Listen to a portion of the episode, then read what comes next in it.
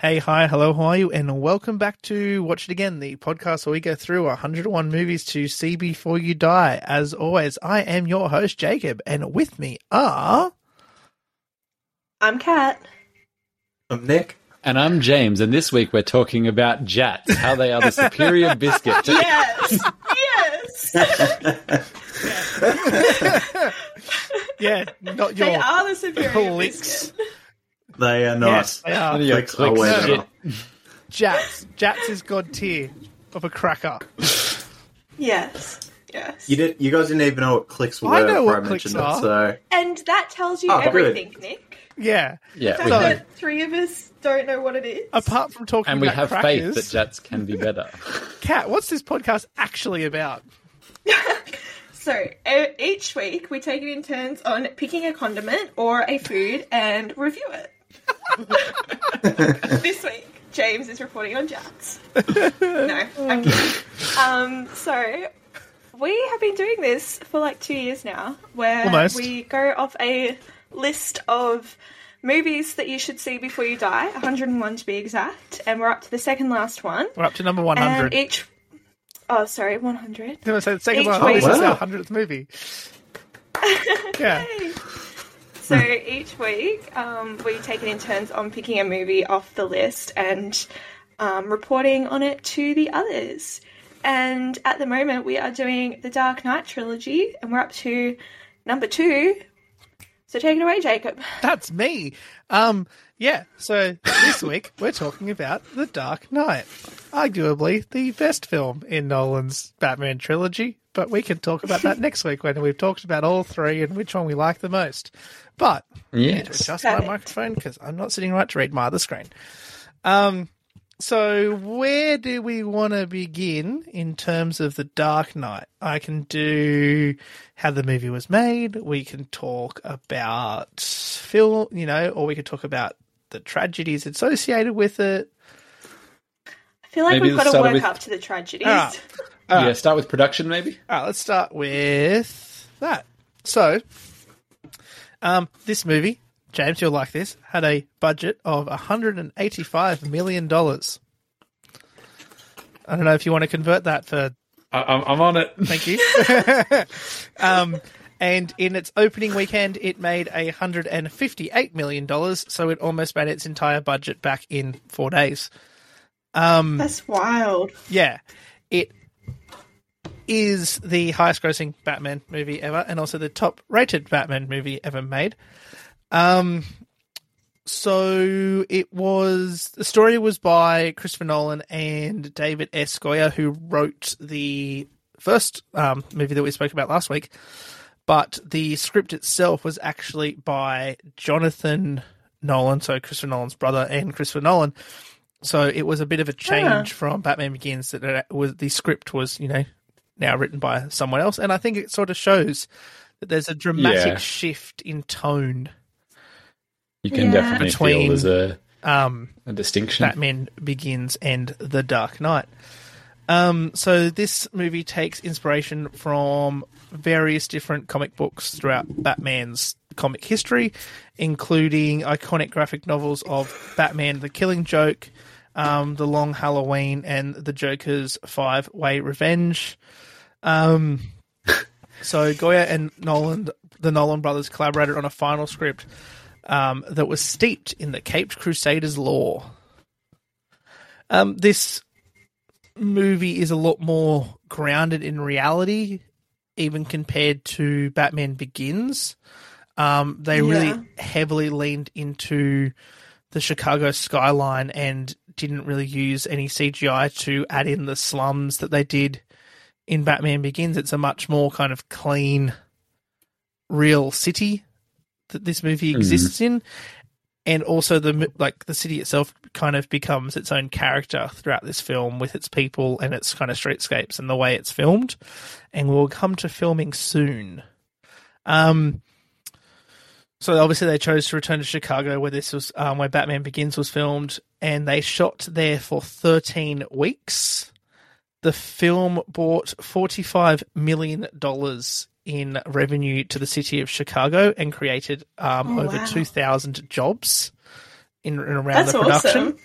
Um, London's defunct um, Battersea Power Station and Pinewood Studios were also enlisted for key scenes and studio space, um, as well as the Surrey-based town of Chertsey in the UK was used as a Batmobile stunt rehearsal range, and also were, ended up being the scene of the second tragedy that is associated with this production, with the uh, production technician Conway Wickliffe uh, lost his wife. Uh, sorry, lost his life during a collision between his car and a tree at that location. Um, and of course the other Was that on in pro- like yeah, during that was production? during production. Yeah. Um, and then obviously slightly later on with the tragic death of Heath Ledger, but we will come back to that later on. Um, Yeah. So, principal photography began in April 2007, and in a first for a non documentary film, IMAX cameras and their 70mm film stock were used to capture four major sequences in the film. So, you can kind of notice it, and I assume most of us probably watched this, or all four of us watched this on Netflix. Yeah. Yeah. Um, which is essentially the Blu-ray version of this film, or now the four, like the 4K version, um, which has a slightly different aspect ratio to what was used in cinemas, but you still would have noticed between certain shots in certain scenes that the aspect ratio changed. Yeah. Yeah. So I did notice that, and I thought my eyes were just no, so there's all these massive wide shots that are filmed and a lot of overhead, like where there's a lot of headspace above the action or the like people on screen, and all those shots and like at the large aspect aspect ratio was shot on the IMAX 70 millimeter um, cameras, but they still use the standard 35 millimeter film cameras as well to film a lot of the like a lot of or most of the scenes because these IMAX cameras were a lot heavier and a lot harder. Yes, Nick. You know what's weird?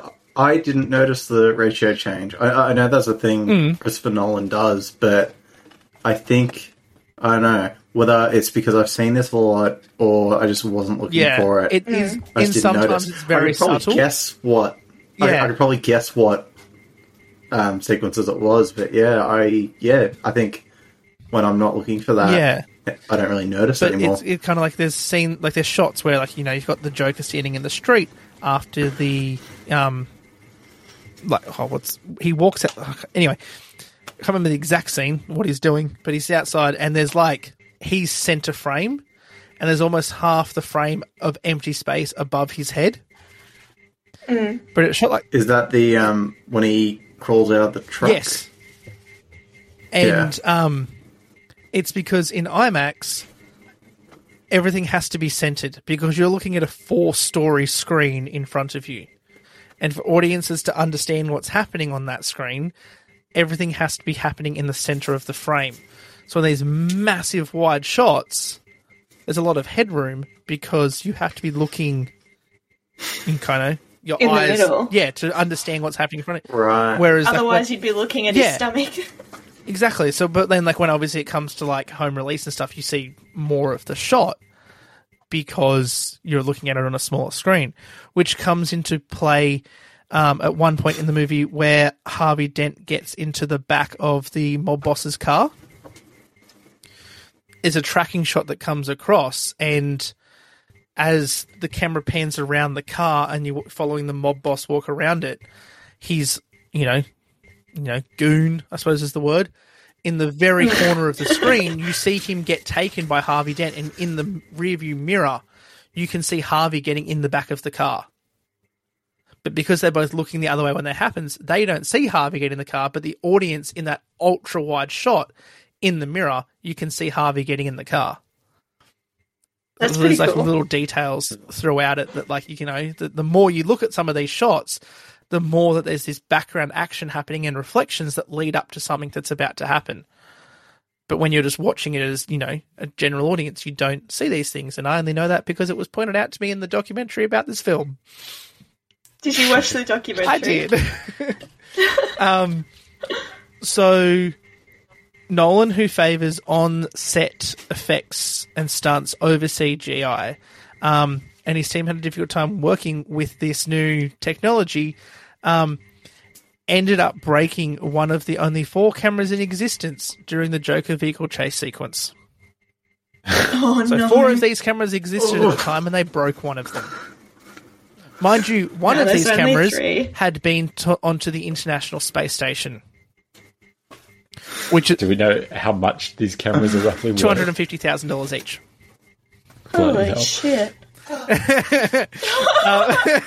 Mix has had a heart attack. God. so Yeah, that reminds me. That reminds me of the um, guitar from The Hateful Eight. Oh yeah. Do you guys know that story? no, but Yeah, you can didn't- tell it if you want. oh. So that I don't know if you guys have all seen it, Yeah. but there's a um, guitar that Kurt Russell smashes, and they're supposed to swap it out, like Oh between no! um, Jennifer Jason Lee playing it and him smashing it because the like the guitar itself was worth like 150 grand. It was like a super like It famous guitar. yeah, it used to belong to And someone they- famous. Yeah, and they didn't really explain to Kurt Russell what he was supposed to do, so he was like, "Okay, grab the guitar, smashed Oh it." Oh no! and there's a, and there's a scene like like like a second like right after where like the like the like the woman in it goes whoa whoa whoa whoa like genuinely like she looks off to the crew to be like what the fuck why did he Oh, do that no. wow. Okay. Yeah. So they broke one of the cameras. Um, so not only were these cameras extremely heavy and bulky, but they emitted a noise, um, which was courtesy of the inbuilt fan that kept them from overheating because they were so big and bulky and they got really, really hot. Um, How big are we talking? I- like- as big as a car? not that big, but just think of like you know, think of like a film canister that you see like in all like old movie stuff, like a thirty-five millimeter film canister, right? These use seventy millimeter film canisters, so that's twice as large. Oh jeez. I think I've And they're seen also- ph- like photos or videos of Christopher Nolan on this When you load a film like ca- like a thirty-five millimeter film into a camera, it's usually sitting vertically, right? These sit horizontally. These cameras are like I don't know what's the size of maybe like a large dog. Like they're pretty big. but um, not as movable. Yeah, and they're really heavy. And of course, in some of these scenes, there's a Steadicam operator who's wearing one. And when I say he's wearing one, he's wearing a suit which is attached to other people to help support the weight. oh my god. But they usually most of the time It's it's, a on a unit. massive crane, and I say like a That's massive crane. crazy. Um, so this fan was really loud, which led to frustrations on sets as the likes of Ledger, Christian Bale, and Michael Caine struggling to hear each other and to be heard by the crew over these cameras. So most, so pretty much everything that was shot with those had to then be the audio re-recorded afterwards because any audio that was captured on set while those cameras were in like use was unusable because they are so loud. It just sounds like a nightmare Yeah. It seems more Oh, hassle than it's worth, Yeah. honestly. But, however, the cameras made a real difference to the final cut due to the immense capturing capability and played a significant role in showing off the newly designed Batpod, um, which is, you know, Batman's really sick two wheeled motorbike that comes out of the front of the Mat- Batmobile, which Christopher Nolan boldly chose to just destroy. Um, so there was six editions of the um, Bat Pod or Bat Cycle that were used um, throughout the film because obviously Batman somewhat crashes them shortly, and they're nowhere near as robust as what the like you know they are in the movie. They broke really easily. Um, No, you're telling me that nothing in the movie was like like a life? Um, so one thing that they couldn't resolve was the bike's unstable nature. It didn't really stay upright properly for a long period of time. But Christian Bale's stunt double managed to find a position where he could balance himself and the bike so neither him nor the bike would fall over. So Christian Bale had a stunt double for this Yes, movie then. his name's Jean Pierre Goy. Um, Oh. and he had to unlearn everything he knew about riding mo- motorcycles as the Batpod was steered by the rider's shoulders, not his hands. Wow. That'd be uh, Yeah. interesting learning curve. Yeah, You're also like laying down. on yeah. it. So he's pushing his shoulders that. to steer, not his arms, like his or his hand. His shoulders are pushing against, scary. you know, parts of the Batpod to steer it around set. That's crazy. Um, so it's also crazy that they built it. Like it I just know, looks yeah. like Yeah. Something they built that six of wouldn't. It just yeah baffles me, blows Um, my mind. Another vehicle I want to drive in my lifetime. no, you, you gotta use your shoulders, man. It'd be so hard. Oh, that's fine. I don't have to drive it very far.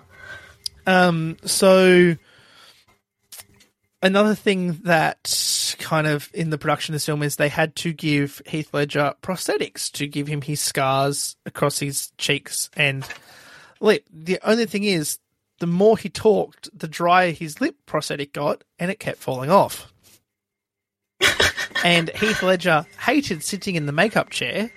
So between takes would refuse to go back and spend, you know, 15, 20 minutes to have it glued back on. So he kept licking it, but like to keep it on, which Ah. then kind of develops into part of the Joker's character, which is why in scenes where he's like keeps talking stuff, he keeps licking his bottom lip or lips because he has to keep that kind of these prosthetic moist so it doesn't fall off. So it kind of become, Nice. became part of this weird, like, you know, kind of nervous tick twitch thing that the Joker does, but it's only because Heath Ledger just has to keep the prosthetic stuck to his face. That's So I amazing. thought it was a really That cool little fact. fact. Yeah. About like it's like oh that's you know, he just had to kind of develop that so he didn't have to sit in a makeup chair constantly. And I was like, So fair. never- I've never consciously thought about like the the way the Joker like licks his mouth, but it is it is like one of those subtle, Yeah. unnerving Yeah. parts about him. and it really yeah. Yeah. it adds to the like psychoticness of the character, but yeah, it's just because his prosthetic wouldn't stay on if he kept talking. Which I thought was That's really awesome. interesting. Um, so Batman has a new suit compared to Mm-hmm. Batman Begins. Um, it was comprised of 200 pieces.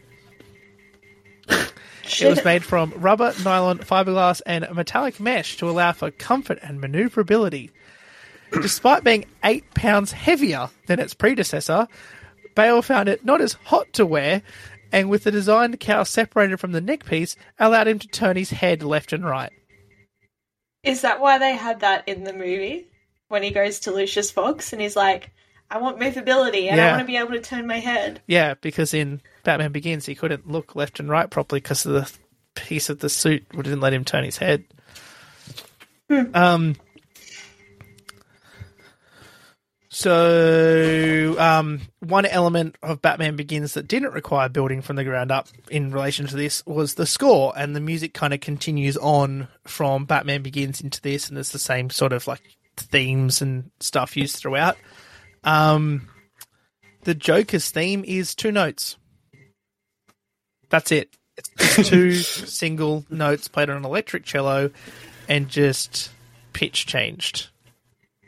But it is That's cool. two notes. It is a D and a C. Ah, ha, ha, ha, I get it. It's that wasn't even meant to be a joke. That's just what the two notes are. um. So Oh, that took me so long. To get.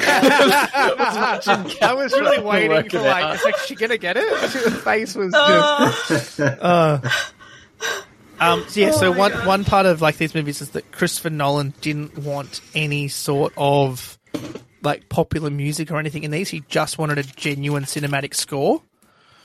And his brother, I think that adds to Yeah. it so much. his brother Jonathan wanted um, what's the song? I can't remember what the song is called now. For one of the trailers, and Nolan was just like, "No, like we're just using like um the score, like Hans Zimmer's score. That is it. It's perfect. It fits." I honestly think if they had used like actual musical Hmm. tracks and not just scored it by Hans Zimmer, it would have dated it a lot Yeah. more. Like you can watch this today and go, "Oh, that was released a couple of years ago." Yeah. you know, and it does. You're not like, "Oh, you're not." It's not held back by that.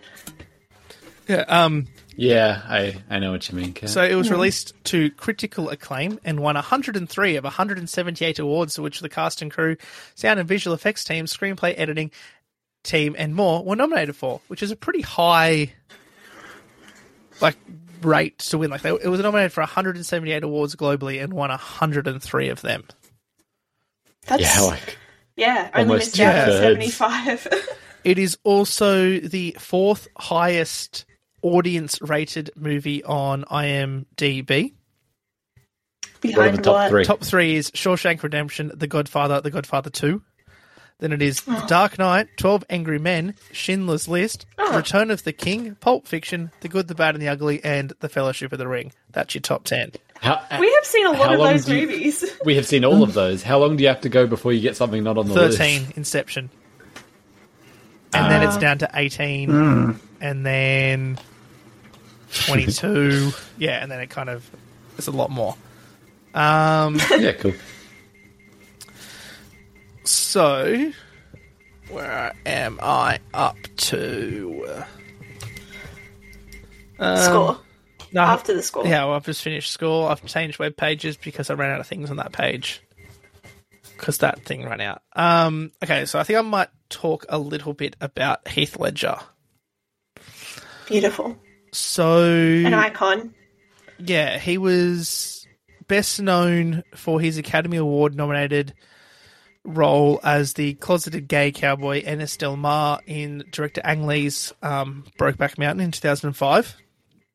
Um, Ledger was a child actor from Perth, and American audiences first were introduced to him in the 1999 teen comedy 10 Things I Hate About You. And uh, in regards to that, he hadn't really done anything before that.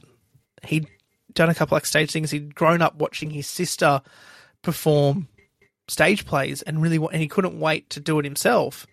And then was cast for 10 Things I Hate About You and kind of just thrown into this Hollywood world. And then all these roles around that time in similar of similar characters in similar types of movies kept being offered to him and he kept saying no. He wanted to do something else. He didn't want to get typecast. He didn't want to keep doing teen comedies and teen dramas. He just he wanted to challenge himself and try different things. So um, he was rewarded a big break when he landed the role of Mel Gibson's son in the Revolutionary War drama The Patriot in 2000. So he's gone from teen comedy to massive epic war drama. Um, and then appearing in Monsters Ball in 2001. Ledger starred in two critically um, and commercial flops, which is A Knight's Tale in 2001 and Four Feathers in 2002, and roared back in 2005 with lead roles in four films, including Brokeback Mountain and Casanova. Um, A Knight's Tale's not awful. um, it was Can I just say it would be interesting if Jake Gyllenhaal ended up as Batman and then Ledger got Yeah. cast as the Joker. Yeah. Yes. um, so it was Brokeback Mountain, however, that truly made Ledger a star and earned him um, comparisons to acting greats such as Marlon Brando. Uh, sorry, Marlon Brando. Um, Ledger lost the Best Actor Oscar that year to Philip Seymour Hoffman for his role in Capote, um, but Brokeback Mountain cemented his reputation as an A-list actor and fixture in the um, pages of celebrity-obsessed magazines.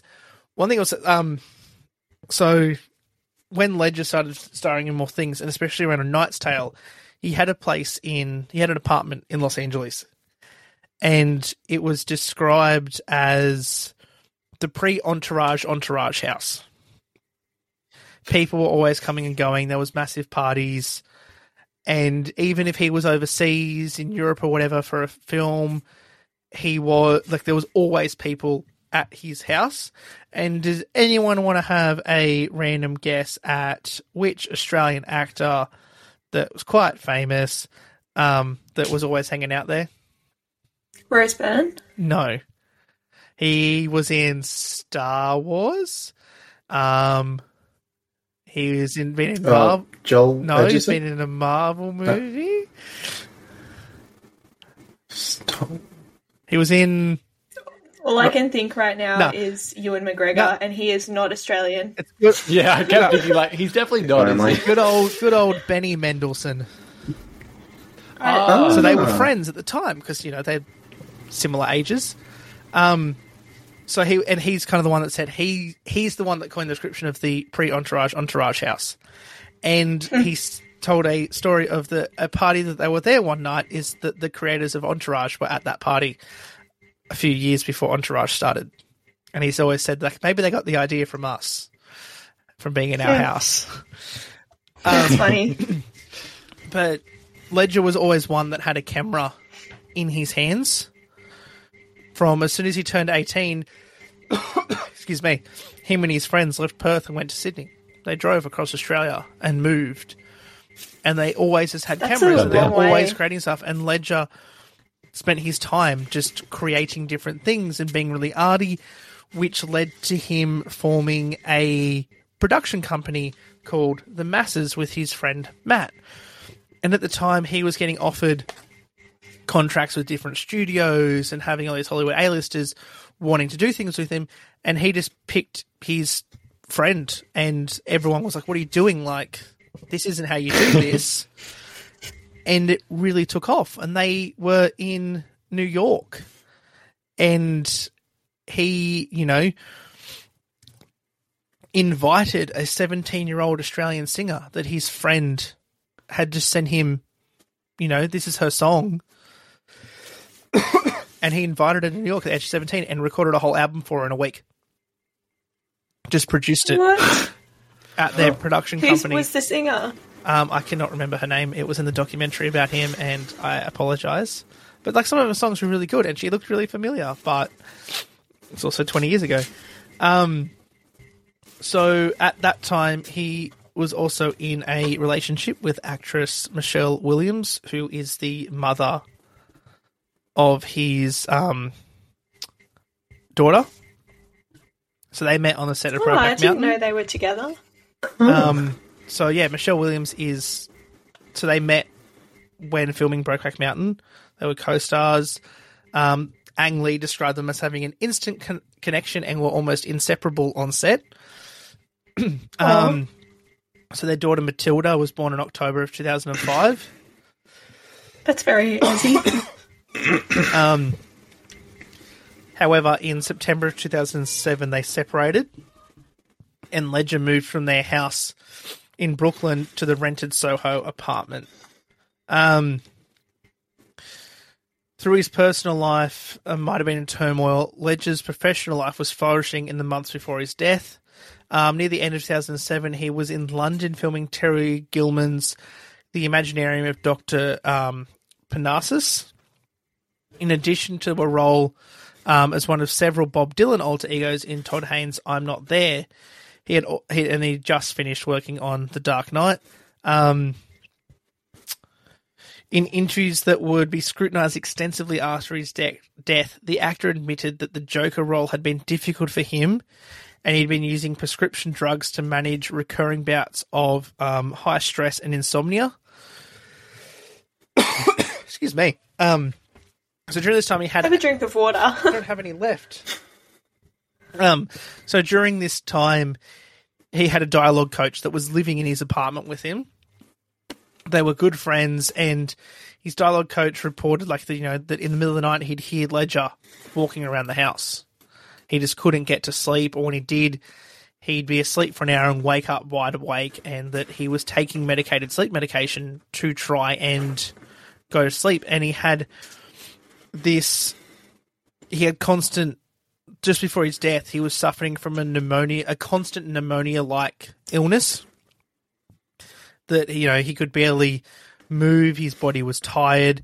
He would spend days on set and then come back and spend you know weeks just unable to do anything. And it was really taking his toll after the dark knight. And during the production of the dark knight there was times where he'd have two or three weeks off between scene, like between filming scenes, because he was so physically exhausted that he couldn't. He said if he'd done it day like day after day, he he would just would have died.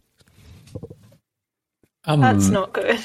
Yeah, sleep is something people underrate in terms Yeah. of like how quickly you fall apart w- without it. And Like yeah, he was. I've been Sorry, James, you go.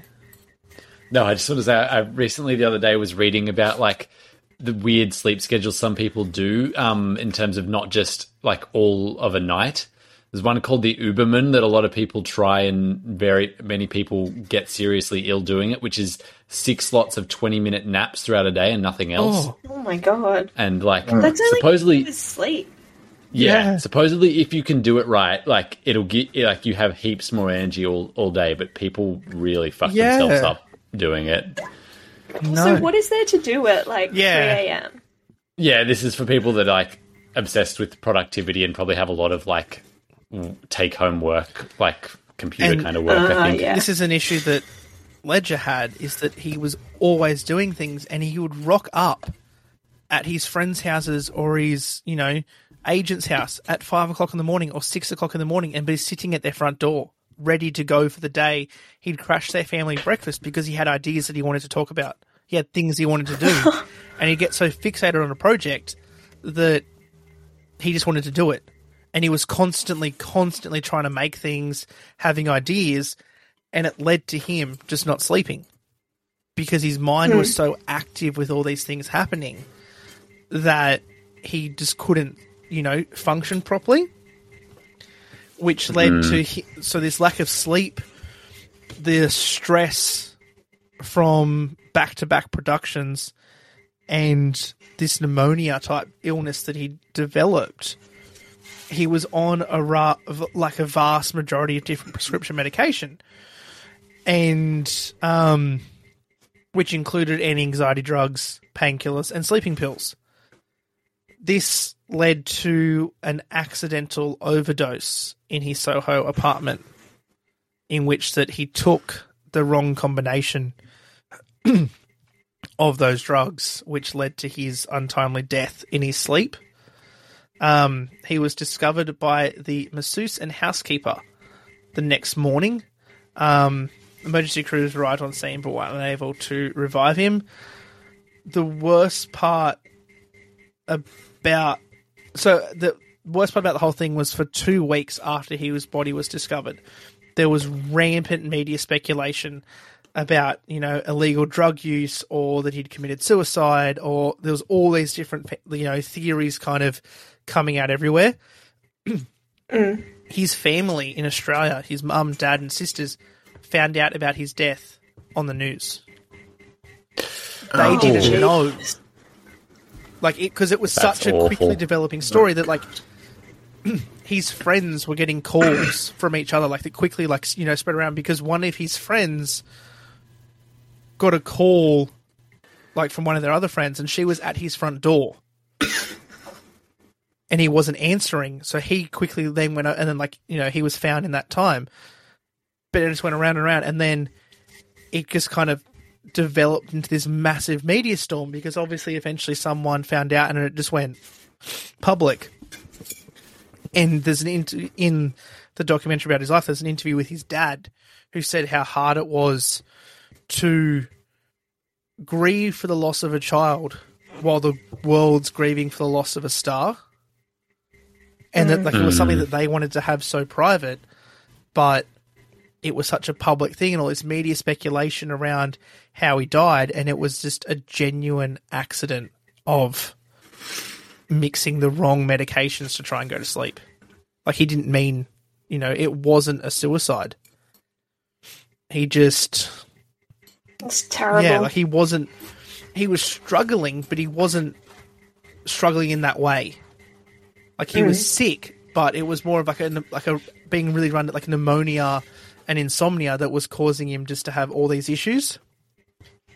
Um, Matt, he's you know co-creator of the Masses in the documentary, talks about how he was on set with a band and they just started filming the first thing in the morning they just started filming the first couple of shots for a music video when his phone rang, he had met this band two days beforehand.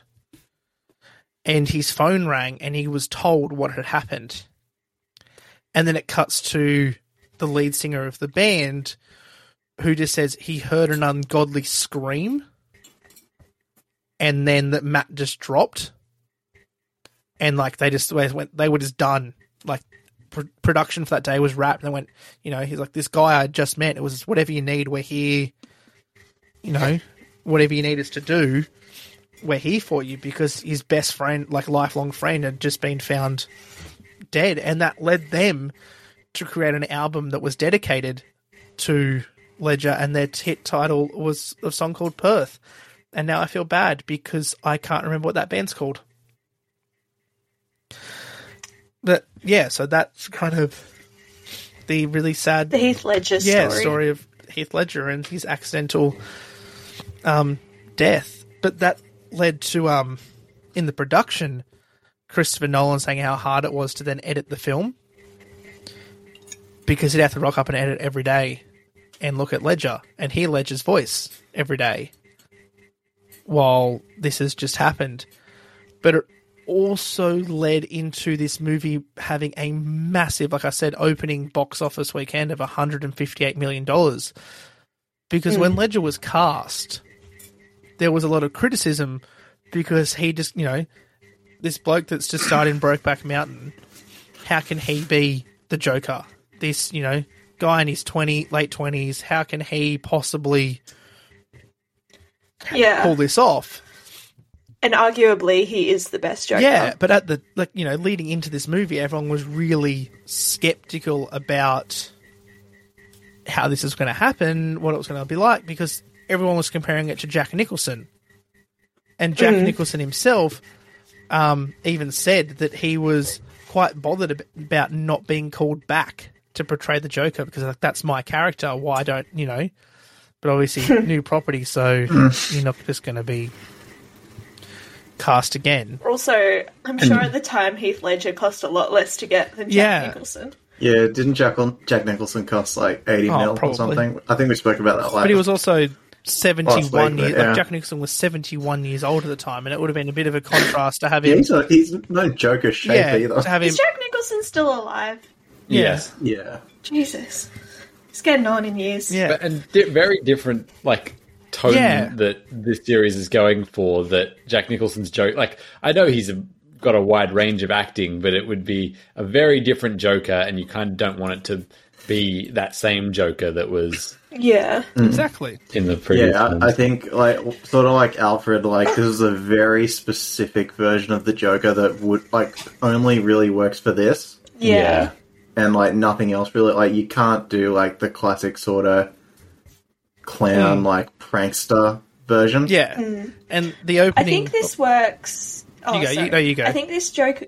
I think this Joker works so well because, like Jacob said earlier, this movie is so much more grounded in reality, and I feel like, a, s- you know, a supervillain playing pranks and like that Joker esque, um, kind of He's a villainy. genuine agent of chaos. Just is yeah, is just not like realistic. Hmm. I, I think yeah, like, I think he can do like the prankster type now, but I think like in the like this is like you know this series is very reactionary to stuff like the Bourne Identity and hmm. stuff like that. It's like and also just what was going on at the time, like with Yeah. Iraq and America. Yeah, but like it, it, it, it in this movie's done so well because everything's also so practical. So so many hmm. like everything's kind of in camera. Like you've got truck, they're physically flipping a truck in the in a main street of Chicago. They're blowing up a real building. I mean, in the movie it's a hospital, yeah, but they the- genuinely blew up that building. Like that was re- yeah. yeah, and it was delayed. Like Yeah. like that reaction where like Heath Ledger turns around and he's like shrugs and he like looks at the remote and like then it starts blowing up again. That's yeah, because it was meant to Yeah. just Like- blow and it didn't. because they, they had one shot at it and then something didn't work and he was just like. Oh, oh. And he's just sitting there, he's like, oh, I guess I'll just hope this What? Starts up Yeah. again soon. And then it did, and he was like, yep. Just the the staying in character, the pressing the button over and over is so great. Yeah. Like it's great on its own. Then you you find out that story, and it's just even better. Yeah, it's That's great. so timing. if it had delayed just a, a little bit longer, it wouldn't have worked, and it would have like they would have been down like an entire hospital Yes. set. And Um, so It's pretty cool. I watched a, I don't know what, I think it must have been a YouTube video on how they like actually wired up the hospital because it was just an abandoned it was an old like building, obviously. some sort of like toy factory or something. No, it was. It was an abandoned hospital. Yeah, okay. I'm pretty sure. Hmm. And it was just so interesting because, like, they went through and they were like, "Yeah, we have to wire it like this, so this bit blows Yeah. off here for this bit of the cinema, but if we blow it off here, like, it'll ruin the shot." And yeah, I'll maybe have that's to what and they did to the it. set of Scrubs. At the end. that's why they switched to a studio for that tenth season. Um, so in May of 2007, 42 Entertainment, who's like the, one of the entertainment companies behind this film, began a viral marketing campaign utilizing, utilizing the film's "Why So Serious" tagline, with the launch of a website featuring the fi- fictional politica- political campaign of Harvey Dent, with the caption "I believe in Harvey Dent." So this was one of the first movies like to do a proper like online marketing campaign to go with it in a year like leading up to That's pretty cool. um, so the site was aimed at internet fans by having them try to earn what they wanted to see and on behalf of Warner Bros 42 Entertainment also established a vandalized version of I Believe in Harvey Dent called I Believe in Harvey Dent 2 where emails sent by fans slowly removed pixels revealing the first official image of the Joker. Um yeah. And that took until December to be revealed. Um during the That's kind of cool. during San Diego Comic Con 2007, um, and 42 Entertainment launched WhySoSerious.com, sending fans on a scavenger hunt to unlock a teaser trailer and a new photo of the Joker. On October 31, the film's website morphed into another scavenger hunt with hidden messages instructing fans to uncover clues at certain locations in major cities throughout the United States and take photographs of their discoveries. The clues combine to reveal a new photograph of the Joker and an audio clip from the film saying, And tonight you're going to break your one rule. Completing the scavenger hunt and also led to another website called Rory's Death Kiss, um, which references the false working title of Rory's first kiss for the film, um, where fans could submit photographs of themselves costumed as the Joker. Those who sent the photos were mailed a copy of a fictional newspaper called the Gotham Times, whose electronic version led to the discovery of numerous other websites. So that this whole massive What online thing? Happening leading up to this movie. Um, the Dark Knight's opening sequence um, and closing montage. Sorry, the Dark Knight's opening sequence showing a bank raid by the Joker and closing montage of other scenes from the film was screened with IMAX, uh, in selected IMAX screenings of I Am Legend, which was released on December 14th, 2007. Now, I've heard of stories where people drove across America and like other countries to go to IMAX screenings of I Am Legend just so they could watch the opening scene. They didn't give a fuck about I Am Legend, just so they could watch the opening scene of The Dark Knight months before it was Oh released my in cinemas. God. Could you imagine? You would do that though, Jake. Oh fuck yeah! um, Wasn't that a thing with um, Well, Phantom get- Menace as well? yeah, I think so. Yeah, it was at the end of yeah. Um, Yeah. Uh, da, da, da. So, after the death of Ledger in, on January 22nd, 2008, Warner Brothers adjusted its promotional focus on the Joker, revising some of its websites dedicated to promoting the film and posting a memorial tribute to Ledger on the film's official website and overlaying a black memorial ribbon on the in a photo collage of whysoserious.com. On February 22nd, 2008, I Believe in Harvey Dent was updated to enable fans to send their email addresses and phone numbers. In March 2008, Harvey Dent's fictional campaign informed fans that actual campaign buses, nicknamed Dentmobiles, would tour various cities to promote Dent's candidacy candidacy for district attorney. On May Do you think that half of this movie's budget literally just went to promotional activities. This is this this is completely separate of that 185 million dollars. How much did this cost? I ha- don't Which, even want to know. Which, by the way, was two hundred and forty-five million dollars It's a today. massive, but like That's a lot. Yeah. Um, wait a minute. so on the 15th of May 2008, Six Flags Great America and Six Flags Great Adventure theme parks opened the Dark Knight Coaster roller coaster, which cost $7.5 million to develop and which stimulates being stalked by the Joker. Um, Mattel pro- produced toys and game. Sorry, which produ- which stimulates being um, stalked by the Joker. Mattel produced toys and games for the Dark Knight, action figures, roleplay costumes, board games, puzzles, and special edition Uno cards, which began commercial distribution in 2008. Uh, sorry, June 2008. want those Uno cards. That's my next birthday present, guys. If you can find me a deck Okay. of Dark Knight Uno cards, Um, I'd love that. Warner Brothers also devoted six months to an anti-infringement strategy that involved tracking the people who had pre-release copy of the film at any one time. Shipping and delivery schedules were also staggered, and spot checks were carried out both domestically and overseas to ensure illegal copying of the film was not taking place in cinemas. An unlicensed Oh copy was released on the web about 38 hours after the film's release on BitTorrent search engine The Pirate Bay. Um, touted the movie industry over its ability to provide the movie free, replacing its logo with a taunting message. Um, Pandemic Studios was developing a tie-in video game adaptation, Batman: The Dark Knight. However, its development faced serious disrupt- disruptions and was cancelled before completion.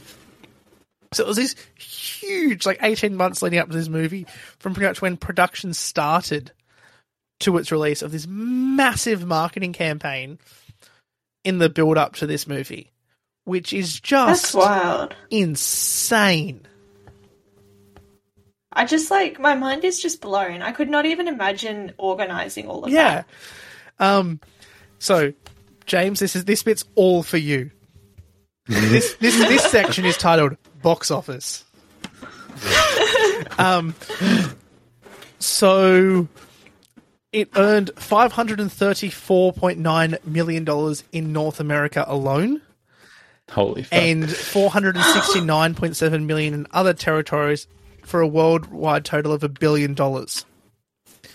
Was it? Oh no, it wasn't. It became- didn't go past Titanic. It became the four at that time in 2008. It became the fourth highest grossing film of all time, and the highest grossing film of 2008.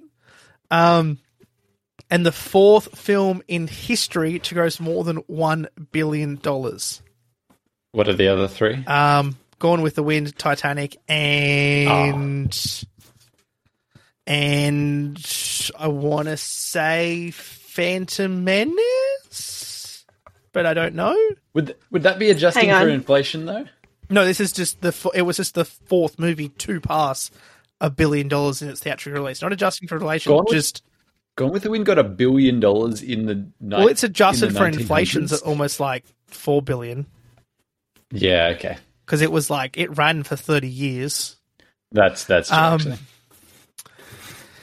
It made 199.7 million on its worldwide opening weekend. So it made its budget back globally, and 158 million of that was in the US alone. Um, Just like three days. It's made $12.3 million in Australia on its opening weekend, which for the time is fucking massive for an Australian audience. Yeah. Um, it is estimated that it sold 74.26 million tickets in the US alone in its theatrical run, which is That's a lot of a lot of tickets. Um, in order to increase the film's chances of grossing a billion dollars worldwide and winning Oscars, Warner Brothers re-released the film in traditional and IMAX theaters in the United States and other countries on January 23, 2009. Um, before that re-release, the film's gross was $997 million. That re-release ticked it over the billion dollar mark. Just. Um, Jacob, you should be embarrassed not knowing the third. The third. What was it? Return Fuck. of the King. It's like, it's one of those fucking Lord of the Rings movies. Boss! Fucking Lord of the Rings gets you every time. it's always there. It's always waiting. Um, all right. I haven't even talked about the plot of this film, and I'm probably not even going to touch on it because I don't know. I, Like, can I just say Yeah, one thing, yeah. right? The Joker, he keeps saying that he's an agent of chaos, but he is one of the most organized people I have ever seen in a movie. He, well, in in a way, to cr- to create chaos on the level he wants, he has to be very ordered. He just like when he even when he's like, "Oh, I'm going to blow up a hospital in 60 minutes." He would have to have the like the hospital rigged already. He can't just say that. He can't you can't I just Do you want to know, do you want know a really fun moment in this film about how Yes. much he has planned, but how much he doesn't know what's going to happen? So he's Sure. obviously like kind of infiltrated organized crime in Gotham and has different people working for him and is kind of asserting his influence onto the different crime families. Um, there's a moment where he's been arrested and he's sitting in the cell, and that guy gets brought in with all the stitches in his stomach and he's complaining of his stomach pain.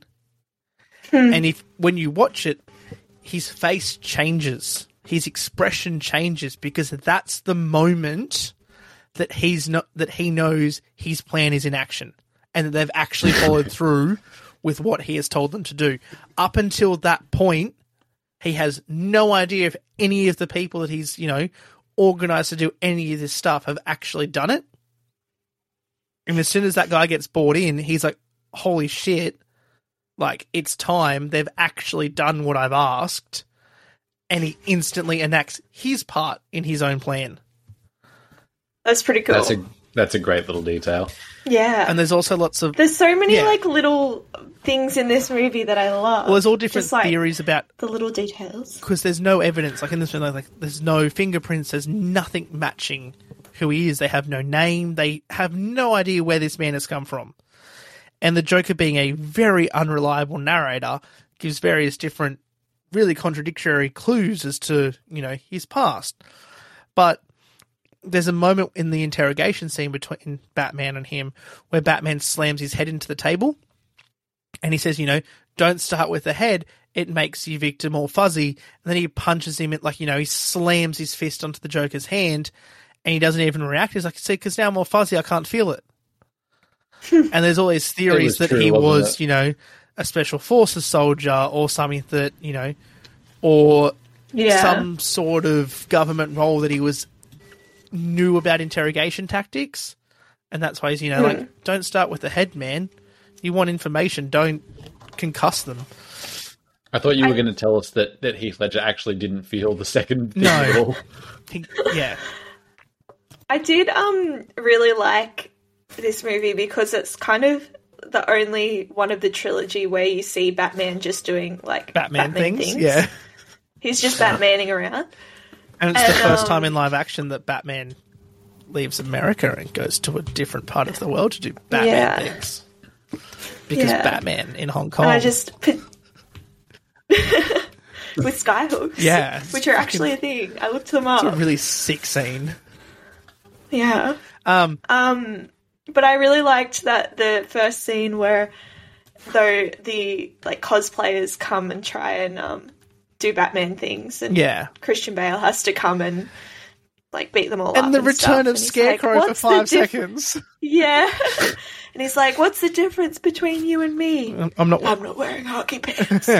Um, so, Did you like my Batman I did. voice? I really Very- I, very I hadn't similar. practiced. So um, Be careful, Kat. You'll you'll hurt your throat there. I'm gonna I'm gonna give the quickest story overview.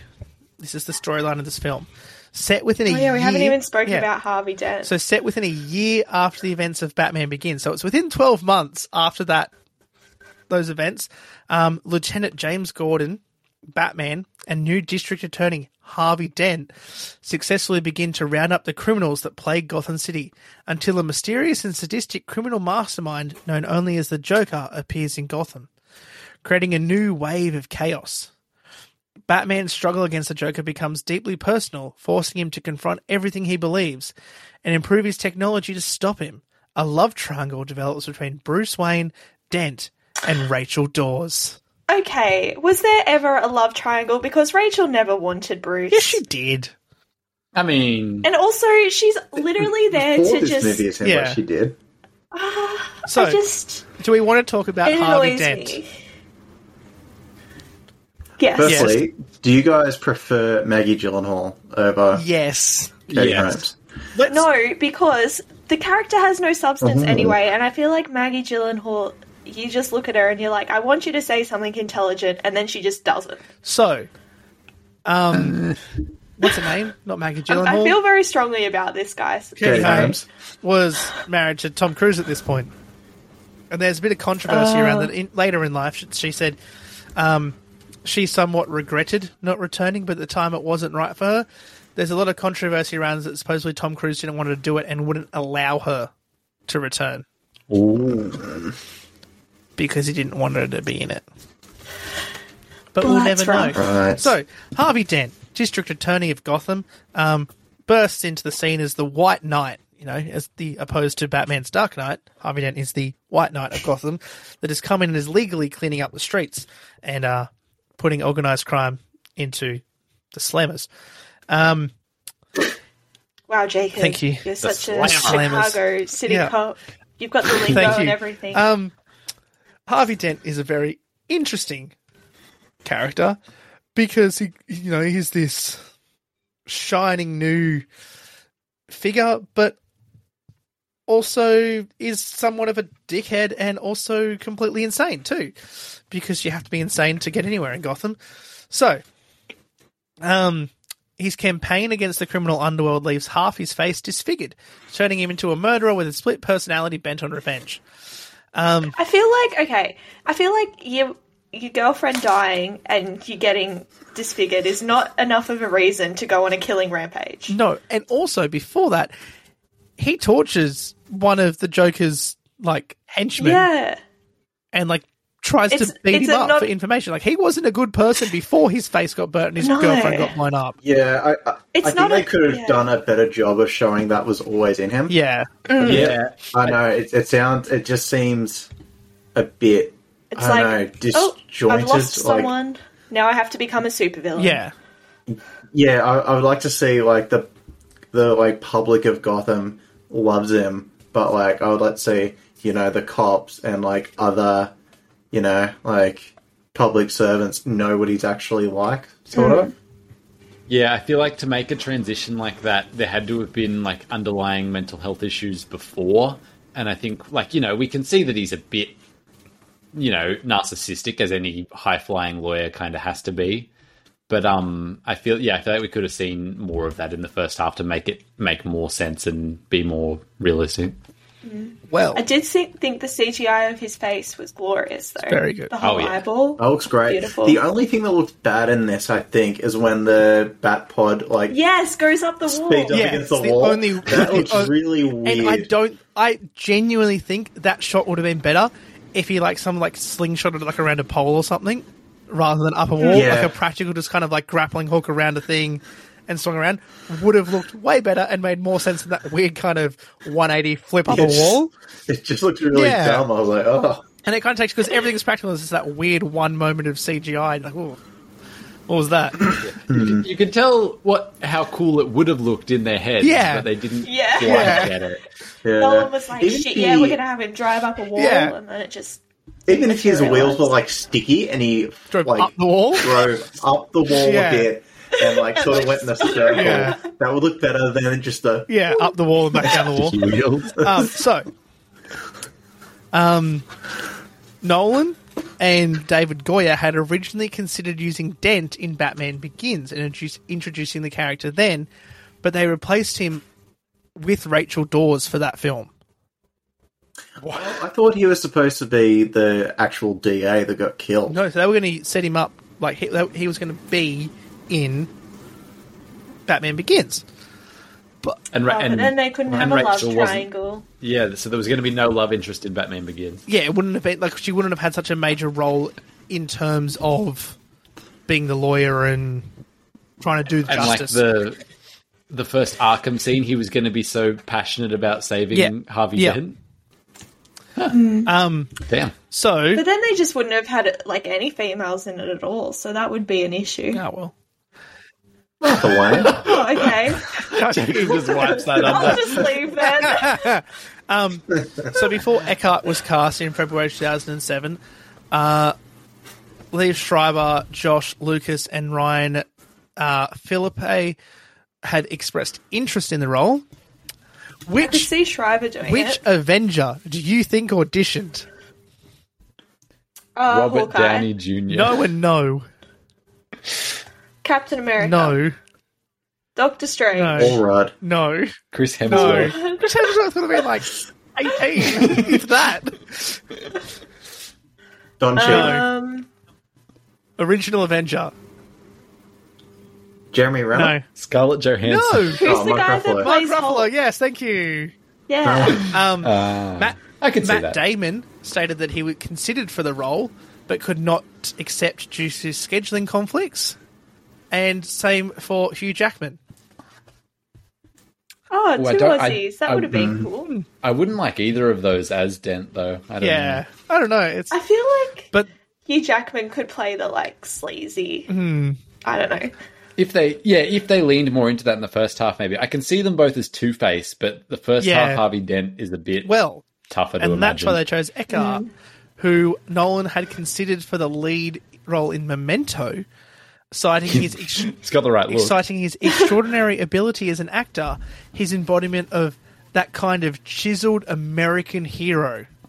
He's that. He he's does have that like all-Amer- all American yeah. look, doesn't he? He's really. The blonde hair and Um, I remember The smile. watching Men- Memento the first time, th- thinking this guy looks exactly like um, Harvey Dent.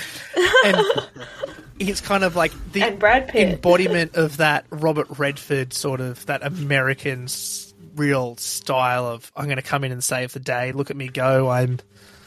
This is America. Um, and that's kind of why I hate him. I yeah. think. Eckhart was interested in good guys gone wrong and had played corrupt men in films such as The Black Dahlia. Thank you for um, smoking and in the company of men. Whereas Dent is depicted as a crime boss in most characterizations in the comics, Nolan chose to portray him as a twisted vigilante to emphasize um, his role as Batman's counterpart. He uh, Eckhart explained he's still true to himself. He's a crime fighter. He's not killing good people. He's not a bad guy, not purely. For Dent, um, kept on thinking about um, he like the idealistic, held a grudge, and took on the mob. He had his hair lightened and styled to make him appear more dashing. Nolan told Eckhart n- to not make Dent's criminal persona jokey with um, slurpy sounds or tricks. Like he still wanted him to be Harvey Dent. He wanted him to be that really serious. He is the district attorney. He's here to clean up crime in Just Gotham. harder. And when he kind of kills a couple of people towards the end of the film, he still sees himself as the good guy because he's cleaning up the people that are causing these issues. You know, he's trying to stop it from getting out of control. And Oh my Speaking of God, the you know people he who I killed- just who's going first? oh sorry. You Uh, know who I okay, you just go first, 'cause mine's realized gonna- he looks like? Who? Guy Prince Pearce. Charming out of Shrek. I was like trying to place it since I watched the movie. God. Yeah. Nick, what were you going to say? Sorry, There you just go. came to me. Speaking of Um, people he killed, Fuck, I don't know. Oh yeah. So at the end, Gordon says there was five people dead and two of them were cops. Who was the second cop? I don't know. Were the two cops in the thing together? Yeah, because he shoots. He shoots the guy in the bar. And he Was doesn't shoot the woman that gives um Oh, gives up Ramirez. Gordon's family. I Yeah. don't know. Oh, there you go. There's another woman in the story. Yeah. there. The corrupt cop that sells them all out. Wow, two women guys were breaking the glass ceiling. Let's give a round of applause. Good job, Warner Brothers. Woo! Um. Fuck. It's kind of a running theme so in Nolan's films, actually. While I think about it, I mean, Rises Inception? does Rises Keep brings going. it up a little What, more three? again. yeah, Two, I think. We'll find out next week. Well, Who knows? Maggie Gyllenhaal's dead. Yeah, so- it's just just Catwoman and the Oh, other there one. go. You don't get to count the dead ones. Yeah.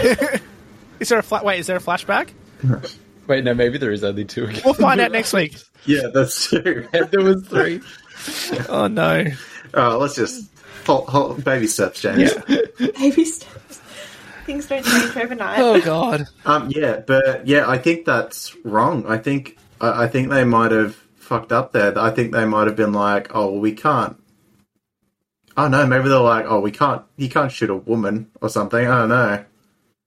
Oh, sorry, I had no idea what Yeah. you were talking Um, about then. No, yeah, With well, Ramirez. so- yeah, Yeah, if you go to the cast for this movie, there's two women on the top cast page, and there's two, four, six, eight, 10, 12, 14, 16, 18 people listed on it, and there's two women. so, yeah. Fuck no. yeah. I, th- I think I think they might have changed it for some reason. Like it would have been like. I don't know uh, to show that he doesn't kill everyone because like he kills that mob boss through like a loophole. He killed, but he like Like in the flips the, coin. That's why I'm like, maybe he could. Yeah, but the coin's like, I, got I don't two know. I feel like the gender doesn't come into it. I think it's the fact that she's like that's, but not that's a straight cop. the whole thing about him. But but I understand what you're saying, Nick. Though, like maybe they didn't want to show him killing a woman. Oh no, no, not that, but like also, I think they might have like tested, like uh, tested it or something. They would have been like, "Oh, we haven't shown an example of him just not like killing anyone, like Yeah, having that's like true. have like because you don't really see what how like he flips a coin is like, and I think it's like off screen even. It's like, oh Yeah. yeah, live to see another day, and like Yeah, that's but it. if you if you Also, I feel like it would be really bad if he killed the only remaining top build woman in the movie, did, did you also given that the other one died. notice the thing about his coin that it always Yeah. lands Uh, on it's a heads? double yeah. coin. So whenever he makes his own but luck, it so got burnt on one side. yeah, but he kind of always like throughout the movie when you listen to him give those ultimatums. he- Heads is obviously always the result he wants, and he always listens hmm. to the tales is sometimes really outlandish of like what's going to happen to someone. It's like, well, obviously he's not going to do that because the coin physically can't produce that. Hmm. What what if like he went to like ask Rachel out and he was like, "Oh, you heads, you go on a date with me?" And she's like, "No, I want heads." What does he do then? He's like, Oh "Oh, shit! no, you just like you Yeah, just another it's a coin." coin. It's double tails. The double double tails tails. coin. Look, fine. Pickup artists take Yeah, note. fine. Tails, you go on a date with me. Huh, psych. Picks out- Thinks that Gets his other coin, his double tailed Oh, coin. so good. Um, So, hmm. in this film, in the original draft, there was more of an emotional storyline for the Joker. And Nolan went, let's not do this. And they gave most of it to Harvey Dent and developed him to be the emotional core of this film because it made more sense for the Joker just to be a psychopath running, like psychopath running riot through a city. And they didn't really have to add anything Yeah. to him. It's just, I just don't. I don't understand the like the attraction of Gotham. Hmm. Like, why do all these supervillains just form their little hubs here? Why not? Poor Gotham. Metropolis has got Superman, so like, he's just going to fucking heat vision you through the face. So, Is Okay, Superman this world- even in this? no, like, but it's not the point. Exactly. In this world, It they is all the like point. the the big New Let's York make it thing, so. Yeah, right? it's got 30 million Ah, people. It's like right. the main city. It essentially Yeah. Gotham replaces Okay. New York. Yeah. Okay. Um, one thing you might have also noticed is that Wayne Tower and the whole city changes. Like in Batman Begins, it's got all the trains going into it, and it's this big city. And then in this, it's just a black rectangular building. Yeah, it looks kind of boring. Yeah, because they just kind of really brought it back down and grounded it more than what Batman Begins was. Yeah, I suppose. But I did notice. I, I saw the the tower and it said Wayne on it, and I was like, "Oh, that's a bit Um, like." I don't know. Bit more realistic though. When It's realistic, but I was like, "Oh, that's a bit boring." studio executives first saw scenes of the Joker they didn't understand.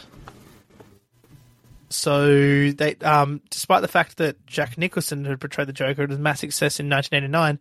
Warner Brothers was not sure about the direction um, Christopher and Jonathan Nolan were taking with the character. Um, the stu- according to Jonathan, the studio didn't get it. It also didn't help that Christopher Nolan decided to cast Heath Ledger, who was better known for obviously for Brokeback Mountain. Um, while the film had been well received by critics and even nominated for Best Academy Award, it was hard to see how a conflicted cowboy would transition into the clown prince of crime. But obviously, they went with their gut, and that's that. And that's Somewhat paid well, off. that's the other thing. Like, Ledger had kind of auditioned for a couple of Nolan's projects leading up to this and hadn't really gotten anything, but Nolan always always wanted to work with him and Ledger wanted to work with Nolan. And then his agent told him that you know, they were looking for someone to be the Joker and Ledger leapt at it. Like he was straight in, he said, What do I have to do? How do we get that? How do I how do I get to be that character? Did he um do method acting for this role? There's a lot of stories around that he never broke character on set and that he kind of just stayed as the Joker. But according to everyone that was on set, including Christian Bale, is that as soon as the camera stopped, he stopped and was really nice and normal and was just joking around Heath Ledger all the time, and everyone was having a great time. Just people I have trying to evidence of that. There's actually a picture of him doing a kickflip on Yeah. a skateboard over Christian Bale laying Yeah. on the ground. Like they were just they were just kicking back and That's so having a great time. He was posing I'm with look that up. um, you know, members of the cast and even their families. When like people were bringing their kids onto set on days that he was in costume, so their kid could get a photo with him. Like, but one thing he did do was lock himself in a hotel room for six weeks leading up to production and develop the character of the Joker, which included reading and watching A Clockwork Orange. So that happened. Jesus. yeah. We all Yeah. know what a monstrosity Yes. that is. Um, Christian Bale hurt Heath Ledger during filming. Um, so What did he in the in the prison in the yeah, in the interrogation. interrogation room, the Joker begins to laugh, seemingly unbothered by the violence and pain. According to Christian Bale, that was really how Heath Ledger was while acting and filming the scene.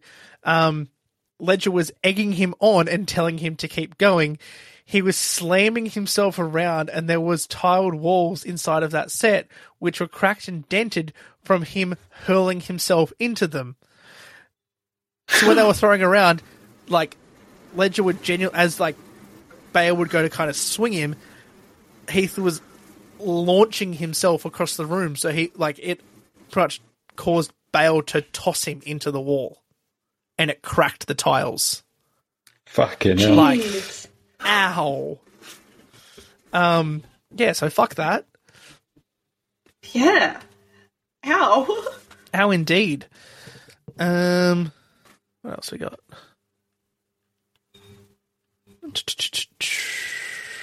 Talk about my marketing. Let's go into that one. Yeah, so he hid himself in the hotel room for six weeks. Um, during this extended stay of seclusion, Ledger developed delved deep into the psychology of the character. He devoted himself developing the Joker's every tick, namely the voice and sadistic laugh. So he wanted to really kind of develop its own version and not have it kind of be like Jack Nicholson or other versions that had come previously. The mask he wears in that opening sequence, the makeup, like the kind of pattern on his mask, is the same as the um, original TV series Joker's makeup. Huh. That's Um, cool. and the costume designer for this film made all of those masks differently because like the make like all the masks are the same mask but all the clown makeup's different because she's like well you know all these guys would get given their mask and then they'd all obviously paint it differently when they got told to make it look like a clown so they're obviously all going to have a different mask of what they you know did themselves another thing is Who um was the Joker's um costume like the purple velvet Mhm. suit? Was that kind of taken from the Yeah. comics, or was that kind of No, that was, that was taken out. Like, if you look at Jack Nicholson's Joker, he's got like the purple jacket. Like, it, what they did kind of stay true to the hair color and jacket color for the character. Yeah. Hey, Nick, do you know how last week you were telling us um, all about how Nolan directed all the like shots and you know all those like pickups and stuff? Yeah, like second Yeah. unit stuff. Um, yeah. Do you think that Christopher Nolan directed every scene in this film? I from your tone, I'm assuming No, no. he did not. So all the Okay. handheld footage of the Joker, like all that kind of that captured footage of him interrog like with people like that you see on the TV screens. Oh, like where he's got like, Yeah, where he's got, like, the camcorder. like, yeah, like Um, yeah. that was all done by Heath Ledger. He directed all of That's that, so and Christopher good. Nolan gave him full creative control to do those shots. And if you look at it, it's exactly how Heath Ledger films most of his stuff through his entire life. Is with a camcorder in his hand, looking at himself. and like mo- a lot of those scenes that kind of like he was Ledger was given what ha- what has to come from it, and then it's given creative control to do however whatever he wanted to get that information out.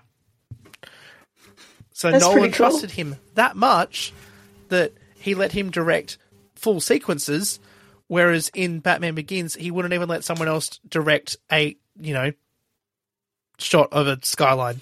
Just an exterior. Yeah, or a, you know a mountain. So I was like, that is insane. Was that the only thing not done by Yeah. a single unit from Chris Yeah, it Nolan? was. Yeah, Ledger just did those ones. Okay. Um, You running out, I Jacob? am. I am. I'm just looking through some. After only an hour. I know. I'm just looking through some facts to see. Oh, um, I It's probably a good thing we didn't go through the whole do plot. Yeah. genuinely recommend anyone that's interested to watch the 2007 documentary of I Am Heath Ledger. 2017? Um, Yeah. it goes through his. Like I, I watched that yesterday, and it goes through his entire life from like kind of being a little boy and like you know interviews with his parents and his sisters to his friends and like you know it's got Ben Mendelsohn and Naomi Watts who were his friends when he was acting and what his life was like and his whole production company and him getting different roles. And there's footage of so much footage of him. There's heaps of audio from him because he was just constantly recording himself. So there's thousands of hours available for them that they could use of him just filming himself um it made That's pretty cool. more money than Batman Begins' entire domestic run in the, its first six days of release. Which is To be fair, it was everywhere. Yeah. Like I, rem- I know I said this last week, but you could not, esca- especially here. I think Yeah.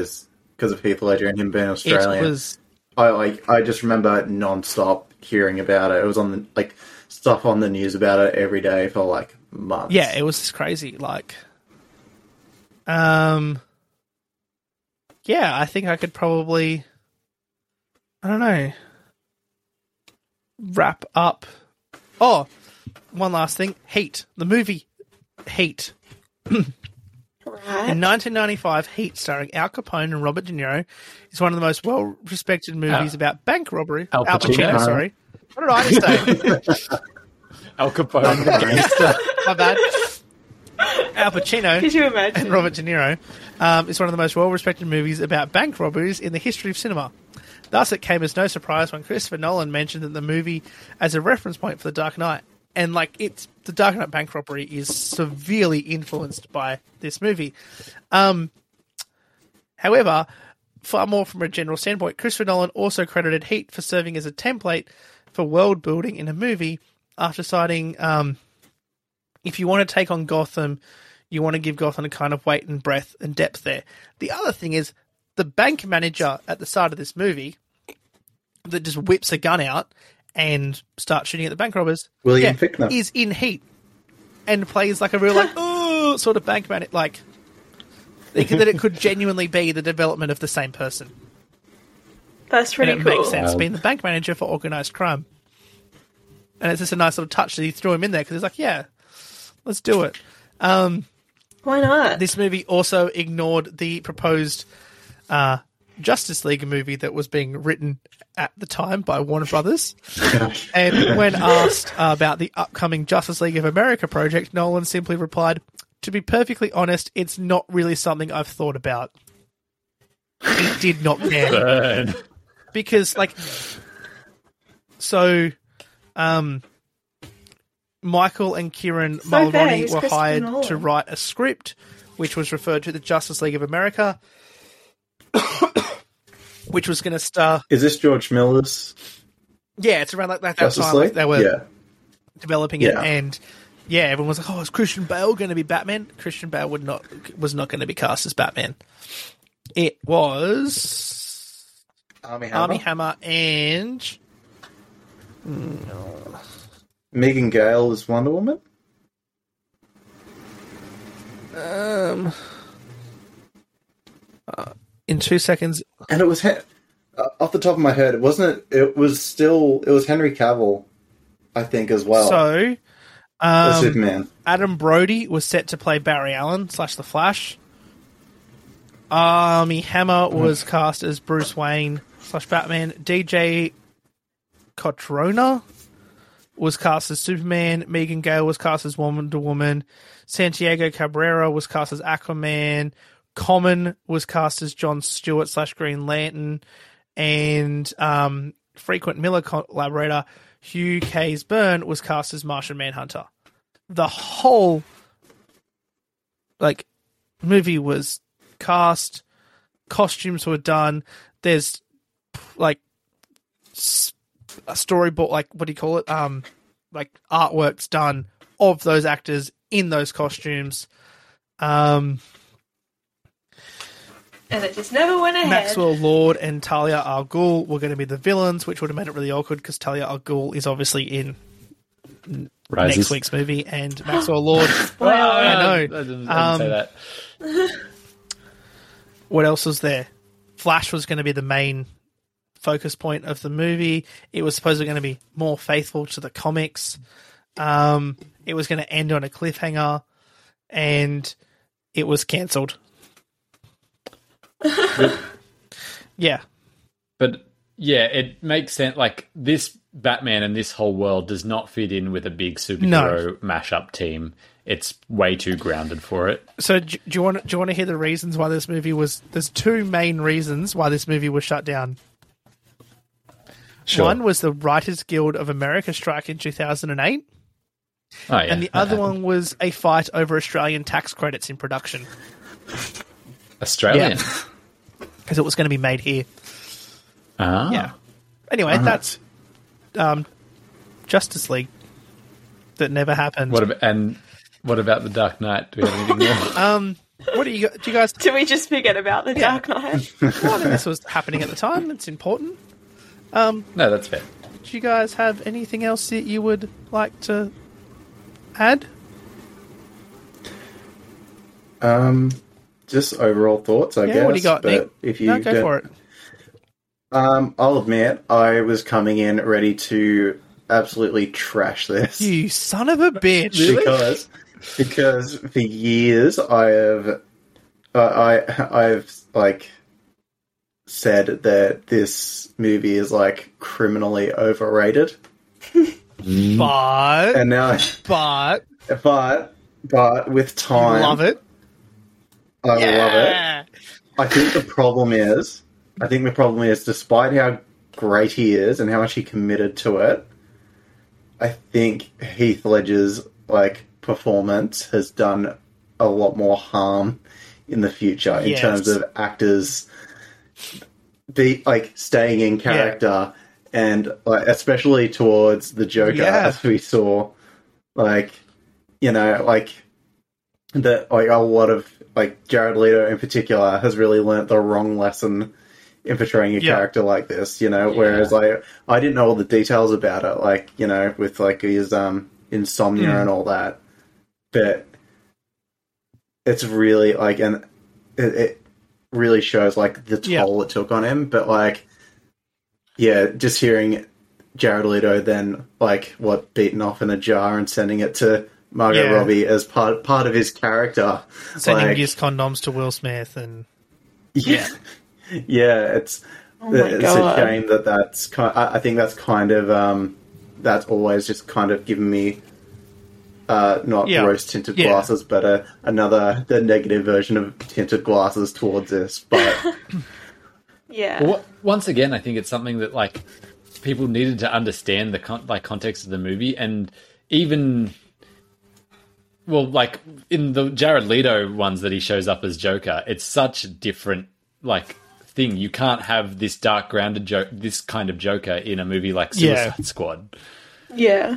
Um, yeah, Jo- for Joker itself, yeah, maybe it's a similar kind of vibe, but but different I, again. I think I think the like the um, I think after like seeing Heath Ledger as the Joker, like in the future, they've like kind of given the other actors that portrayed him like free reign to be like, you know, whereas like Christopher Nolan, yeah, an example of that is him like, you know, letting Heath Ledger Yeah. direct his own like, you know, POV Yeah, shots which he'd had experience doing camcorder. before. Mm. Yeah, but like, and that's kind of translated to, oh, just go crazy on set and just be an Yeah. absolute pain in the ass. Yeah, and it's not right for ma- make everyone. life a living hell for all your co-stars. Yeah, exactly. And, and yeah, Heath Ledger didn't do that No. at all. Yeah, He was having a great time with think just- everyone. He did a Yeah. kickflip. Hmm. but but I, I do think culture like Heath Ledger's performance is just so ingrained culturally. I think some of this, like some of this movie, watching it did make me kind of cringe.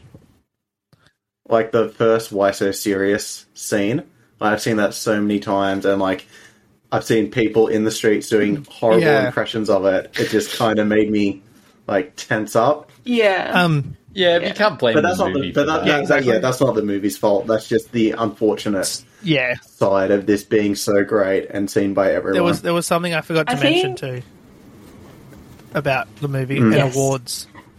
I forgot to bring up Academy Oh, yeah. Awards and things. Um, so obviously Heath Ledger won posthumously.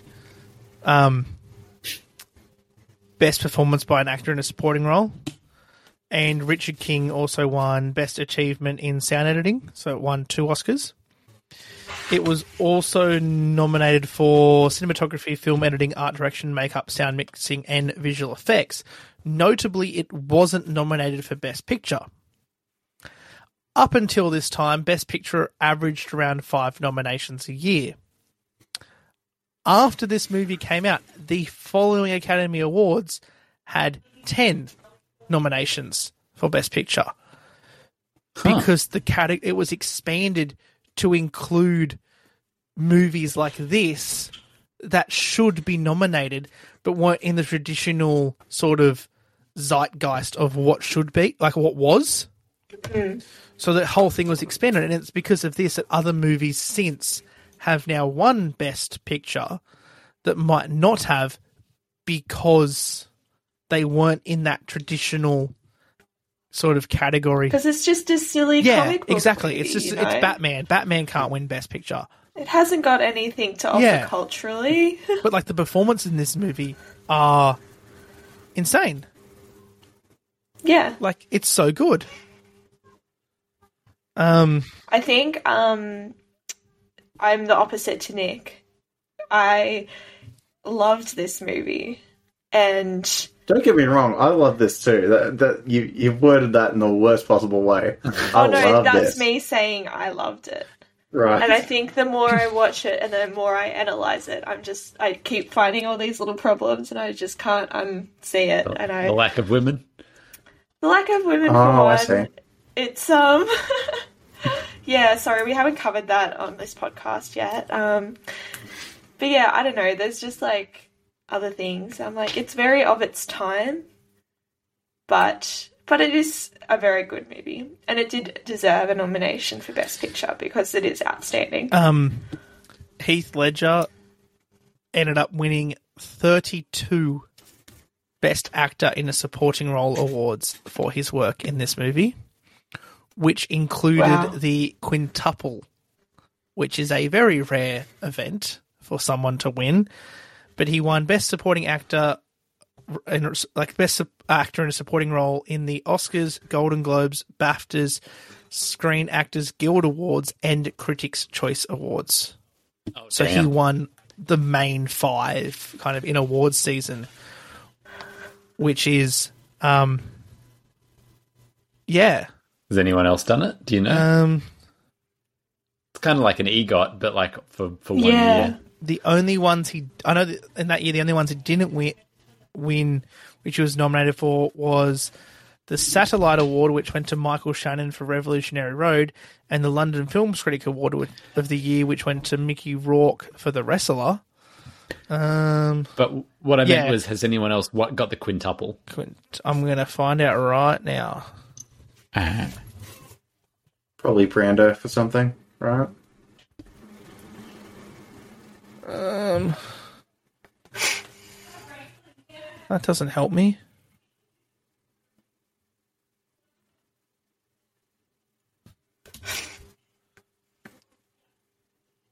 It's right. It, we we um. Can I share some Yeah. thoughts while you're looking? Actually, Yes. um, Oh, I got it. I've got it. The- We love thoughts. Oh, yep. Okay, so actors and actresses that have won the Oscar, Golden Globe, BAFTA, Screen Actors Guild Award, and the Critics' Choice Awards for the same performance. Um, Joaquin Phoenix for Walk the Line, Best Leading Actor. Renee Zellweger for Judy, Best Leading Actress. Brad Pitt, Once Upon a Time in Hollywood, Best Supporting Actor. Laura Dern, Best Supporting Oh. Actress in Marriage Story. Um, I'm These gonna are all very stop recent. reading Yeah. because this list is really long. Okay, so there's there's a fair I few thought it was have. There's 37 people Well, on there's it. a few. Okay. That's, yeah, Okay, I mean, I'm gonna correct still myself. rare. There could be less than 37 because Renee Zellweger is at 35 and at number two. Yeah. This is a very dodgy site. No, I'm on. on, it's on IMDb. It's I think it's it's for roles. So she's won it for two. She's done Oh. it twice. That's pretty Laura cool. Dern- yeah, that, this is crazy. Gary Oldman won it. What are your thoughts, James? Oh, I was just going to say about the Dark Knight. A thing that I on rewatching, and I to some extent, Kat, I know what you meant. This film started golden for me, and there's there's a few little things that as I watch I don't like as much, but it's still, I, it's still probably like a top five or at the very least ten film for me of like everything. Yeah. Um, Yeah. the the thing that I always enjoy is just the pacing of it. I think it's kind of, in a way, it it mirrors like the Joker's like chaoticness in that the like you forget just how many different fucking things happen in this movie. Yeah. it's like two movies Yeah. in one. That's And, like, because it's to contrast two Sorry. screenplays combined. But yeah, Ah, yeah. But like to contrast against some of the older things where it feels like I could count like six different scenes and that's the whole thing. yeah, The, yeah, no matter how many times I feel like I forget about little things that happen in this. And yeah, and just my other thought there was um the fact about the intro scene with people going to I Am Legend across the country to to see it. they picked a good one because I can't stand movies that open super slow for super long. Mm. And it ju- just the fact that it jumps right in it really hooks you immediately mm. is something that I can't say like I can't undersell how important it is to a movie to me. Mm. I like, I think, I know, I've seen this movie quite a few times now, and I still don't think I could adequately explain the po- plot. There's that much Yeah. happening. Yeah, which exactly. is one of the main reasons I didn't kind of focus on that for this because it's just we could have Yeah. talked about Because yeah we'd be here for another hour. This is already going to be like one of our longest three Yeah. episodes, I think. sorry um Gosh. but yeah as you said Kat that like it's it felt like two movies it's because there was a screenplay written for the Harvey Dent storyline and a screenplay written for the Joker all stories written for each and then they were combined and intercut to create the two separate kind of main arcs of this film That's really so cool. there you go There you go. Hey, Jacob. Yeah. You know my Would thoughts. you watch this movie Of course I would. You know, I just talked about it for an hour and a half. Yeah, but he really hates Yeah. it actually. he just, yeah, can't stand it. you can tell when I like a movie when it's my report because my report's twice as long as when I don't like it. um, would Nick, because you're under Jacob in my screen, would you watch it again? Yes, I would. thank you, James? Absolutely. Cat. Yeah. Uh, Yeah? Yeah, of Okay. course I would. Um, so I guess on that magical note, um, what happens next, Cat? Next, we have a little chat about what we've been watching and what's upcoming that we're excited for. Yeah. Which I'm kind of hoping will be quite Yeah, short I have- because I, am buggered and really need to go to I bed. have one thing I want to I don't talk have much to about. say. okay. um, Yep. a new British show that has six episodes. It's just finished. I've been watching it on Foxtel. It's called Vigil. Vigil. yeah. I just finished Yeah. it as well. So Um, good. I was going to wait to finish it before I Yeah, told same. you guys about it. Um, highly recommend. Fucking great. Loved it. Um, yeah, Kat, what were your thoughts on Vigil? Because obviously we'll go spoiler free for this because it's a mystery sort of on a submarine. There's one episode that I didn't particularly enjoy just because obviously it was like setting up all the Yep. background stuff. But Was I that episode loved two? It. I thought it. Yeah. Yeah. I think so. I thought Yeah. it was a really interesting concept, like the fact that it is a murder mystery on a nuclear submarine, which means it doesn't have to come up for supplies for weeks on Months. end. And they're working simultaneously with like people like On the land. police on the Yeah. mainland. It's great. And I think it's almost like funny watching it and then like hearing about Australia's nuclear Yeah, submarine yeah. deal Oh. and then that full out. And I was like, I know what you're talking Yeah. about because I'm watching Vigil. yeah, I I think I highly recommend that. So there you go. That's all I had. That's and all I I really watched. enjoyed the ending. Yes. I feel like it paid off. It does. You know, it's not one of those ones where you're just like, uh, but yeah, it pays off. Yeah. So that's all I have. That's it. That's for me this week. Oh. What have you? Who's who's Well, got? I'll keep talking Okay. then because I um. What have you been watching, Kat? before. I started watching three weeks ago um, the new American Crime Story um, anthology, which is impeachment, which is about the Clinton impeachment um, and Monica Lewinsky. And I am really enjoying it because ages ago I listened to a podcast about it, and um, so I know a bit about it.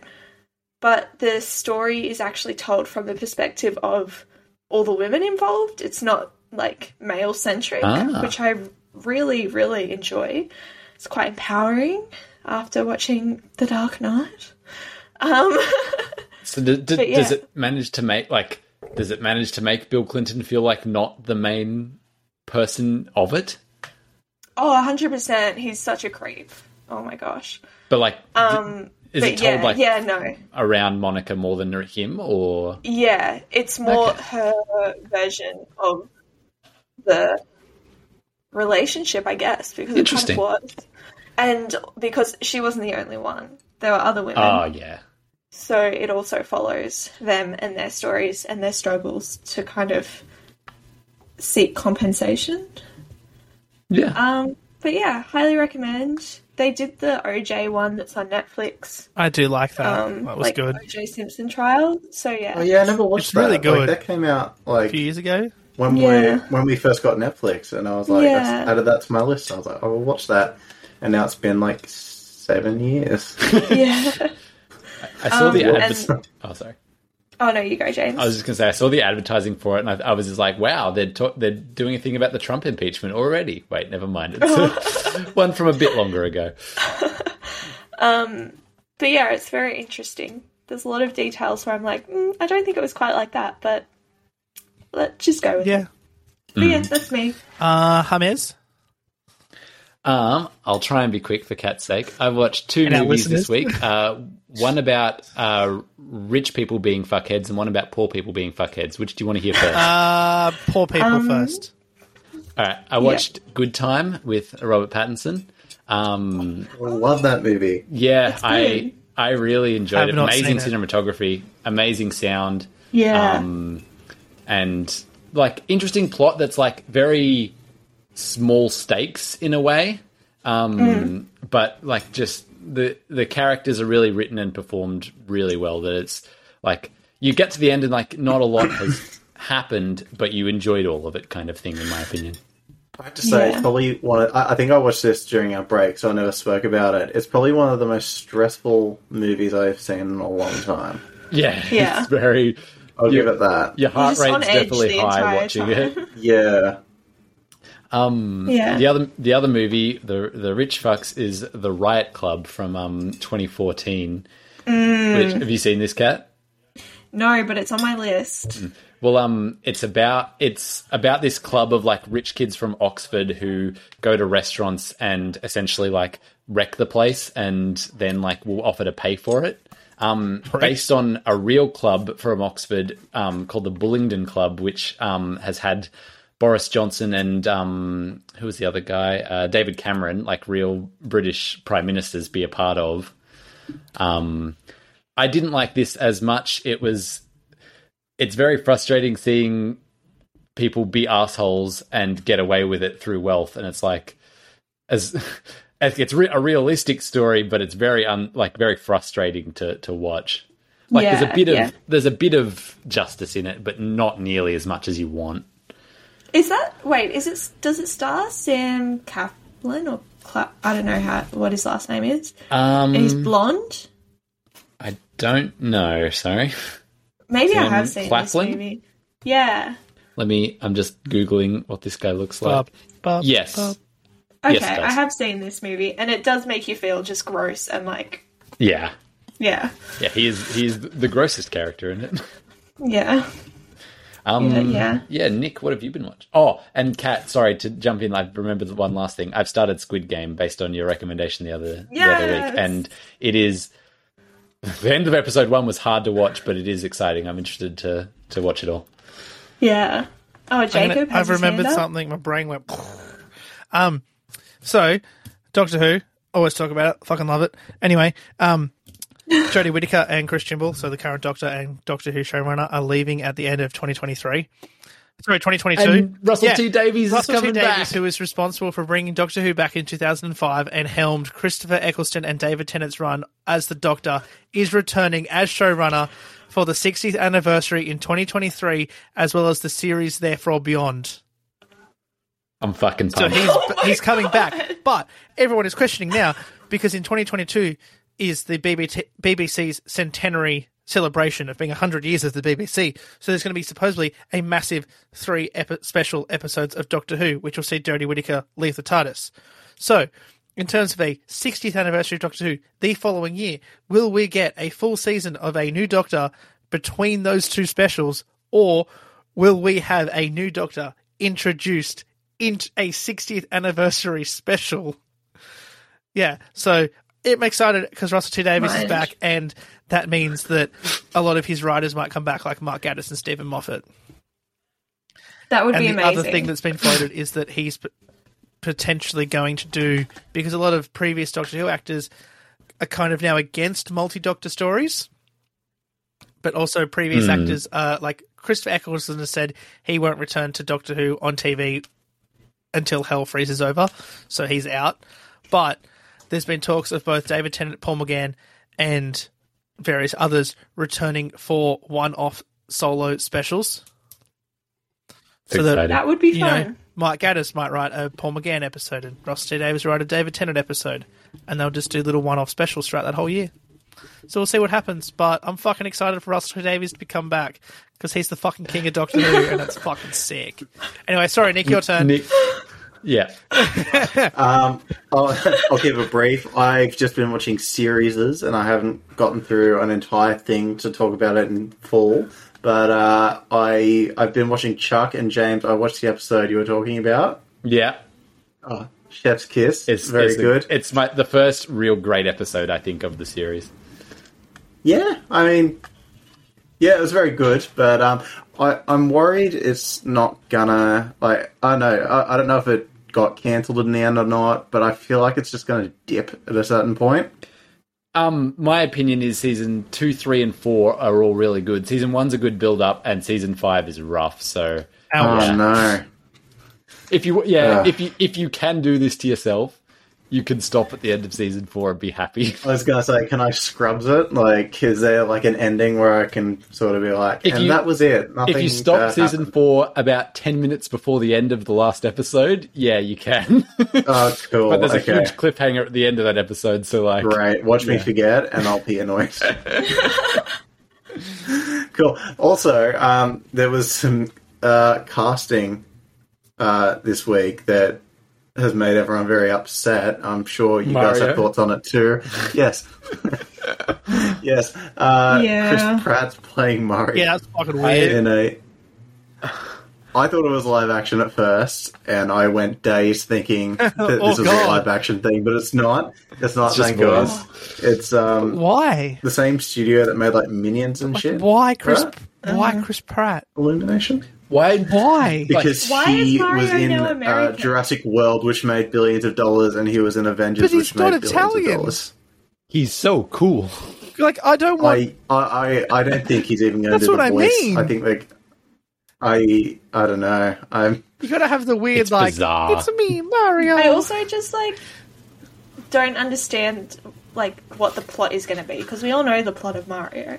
Princess Peach is gonna get abducted by, you know, and then Mario's gonna have to jump on some turtles to get her back. Yeah, I, that's I'm why I'm shocked like, that Charlie How- Day's playing Luigi, So weird. and Danny DeVito was right there, and they didn't think to be like, so weird. get the guy who would be Mario. I think as much as some of the other ones are weird, like that, none, none of them have anything on the Chris Pratt one. He is the Yeah. least Yeah. bit, and obviously, like Bowser is some of- great. See, because I saw the um, th- like Seth Rogen's playing Donkey Kong, and when I saw that, I was like, "Oh, this is just a meme. This Yeah. isn't real." It's real. Because like he was in the Lion King, and I was like, "Oh no, this is an actual thing." I, I- I think um, Anya Taylor Joy is a, like it's good casting as Princess Peach, but like It's at a just certain point, so, I guess Given that one, I'm anyone could play it's Princess so Peach weird. because like so many of them don't care talk. about it. That's Yeah, the that's the thing. thing, Like, like- I just do not care about this movie. It just it just Oh, reeks of uh, products that Yeah. you will Yeah. consume, you fat pig. Like that's just gonna. Yeah. Fat pig. No, I was No, calling the audience a fat The pig. capitalist consumers. yes, Yeah. Americans in particular. But um, uh, I'm gonna uh, I'll put money on the table right now Yep. because they didn't announce I they didn't announce Wario or Waluigi. Or Waluigi. Money on the table right now. I'll eat my shoe if Danny DeVito is not playing Wario. All right. You've heard it here. You've heard it here. I- it's our Holding you to famous segment shoe is it? Nick eats a shoe, or it does if it happens, or if we'll we'll come back in a year and a half and like if if if Danny DeVito is not playing Wario, that is such a waste. I also find it weird that Keegan Michael Key is Toad.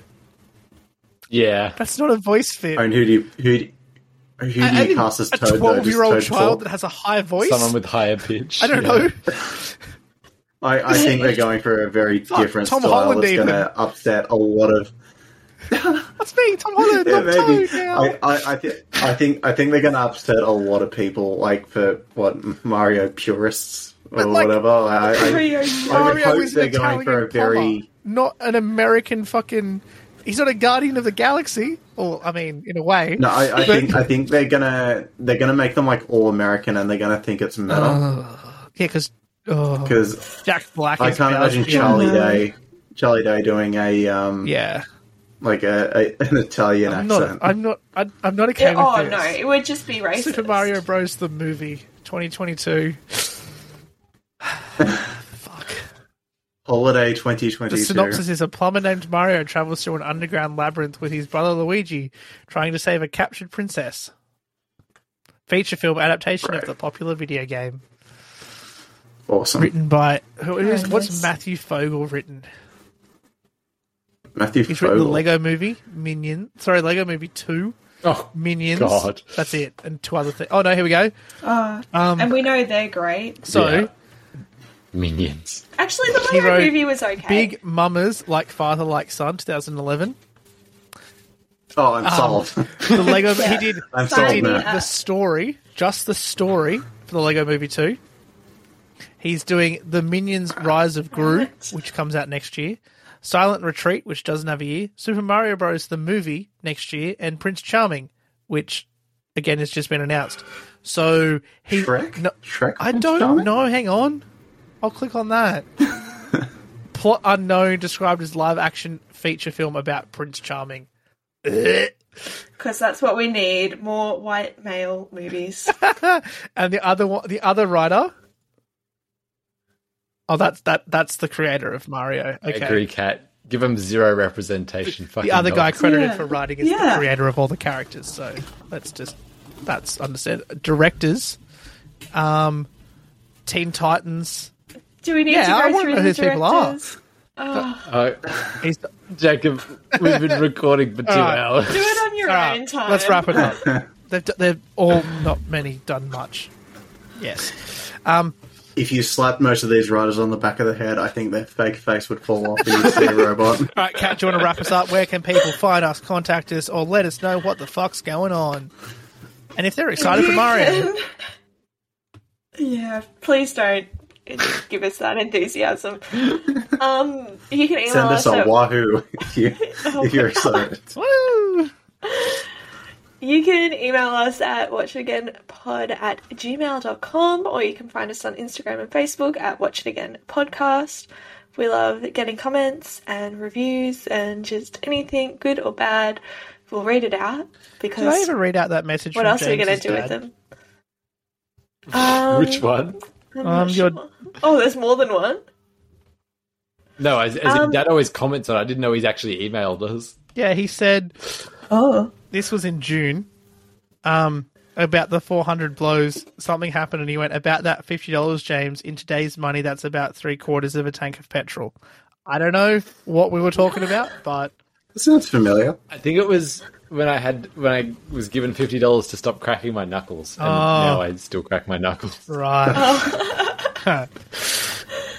Um, but yeah, leave us a review wherever you're listening to this on. Um, we're everywhere. We've infiltrated Apple and Spotify, so We're in. watch out, world. Yeah, we've only been doing this for a hundred movies. You'd think Yeah. we'd know what we were doing We by don't. now. And for anyone still listening, get excited for next week as well as the movie. I've, I've got fun facts about what everyone's rated movies. I've gone through a hundred episodes to to find out. So get excited. Woo! We're going to rank Yay. all 101 of them from best to worst. all right. Anyway, Clockwork Orange has to be worst. yeah, obviously. It's at Non-negotiable. 101 out of, you know, it's the bottom. Um, anyway, thank you so much for listening. We will be back next week with more exciting Batman talk. Yeah. Um, yeah, we will catch you guys next week. Thank you and goodbye. Bye. Bye. Bye. Imagine if